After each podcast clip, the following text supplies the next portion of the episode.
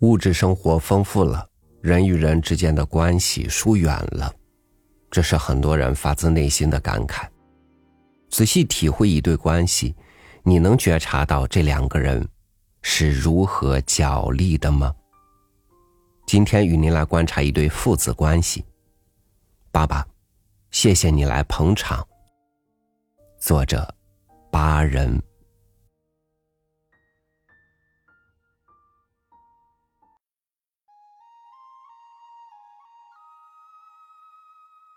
男人告诉坐在旁边板凳上的妇人说：“他的孩子们一个个正在长大。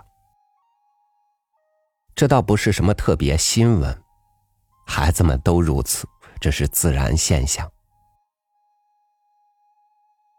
不过，男人面对着棒球场说：他从前以为这种长大过程是一步一步来的，但事实上。”他的孩子们却似乎突然从一个年龄阶段跳到另一个年龄阶段，就像他的老大学开汽车时转弯一样，换排档会发出令人胆战心惊的声音。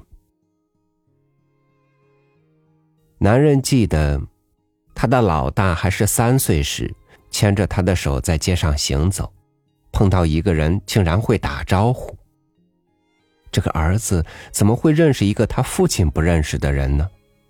即使在那个时候，他对儿子的这种独立个性已经有点感到震惊了。现在，孩子们又在经历人生的一些必然历程了。老大在准备他的驾驶执照考试，最小的一个即将报考初中。现在。球场上轮到十三岁的儿子上场搏击了，在短短的几个月甚至几个星期里，这孩子就已经掌握了打球时如何运用眼睛、姿势、腕部动作等取胜的要诀。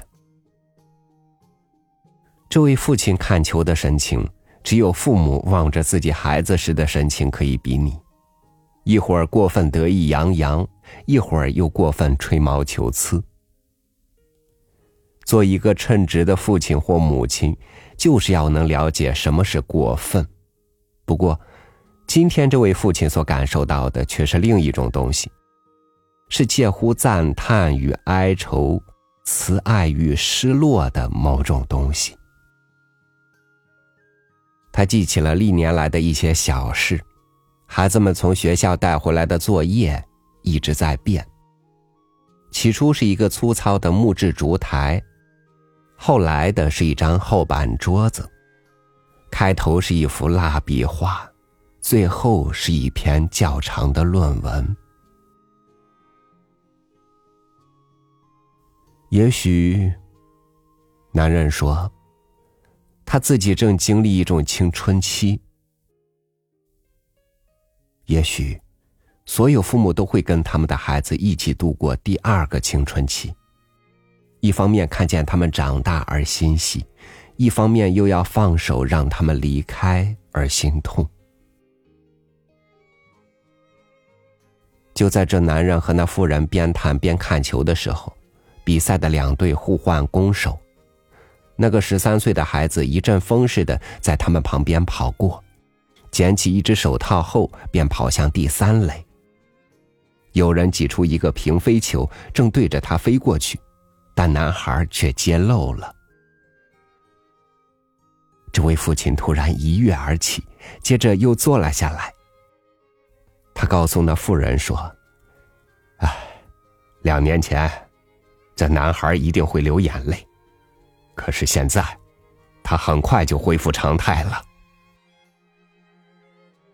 妇人告诉他：“两年前，你一定会情不自禁的要去教导他。”但现在，你只是个观众。是的，男人说：“我们父子俩都在成长。”这个男人从前以为他对为父之道懂得很多，毕竟他自己也做过孩子，也有过一个父亲。他以往把自己看作导师，引导他的子女避开他自己年轻时的陷阱。他把自己的一生视作子女们继往开来的发展基础，就像建造摩天大楼一样。可是，他的孩子们却更像他年轻时一样。因此，现在他已慢慢接受英国一位小说家在书中所写的话：他的儿子也许要经历他自己和他同时代的人所经历过的同样途径，吸取教训。就像以前从没有人得到过这种教训似的。现在，轮到他体会到他父亲在他之前所领会过的事情了。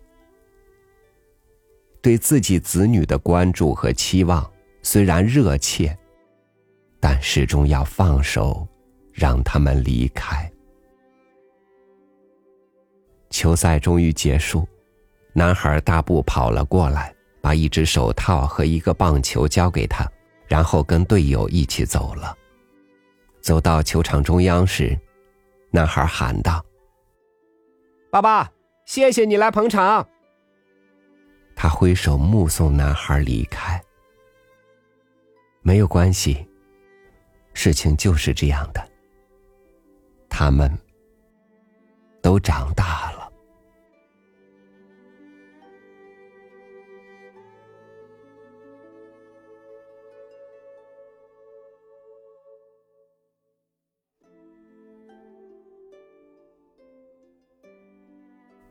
忙碌的生活让我们用了太多时间和精力去重复，忘记了尝试和成长。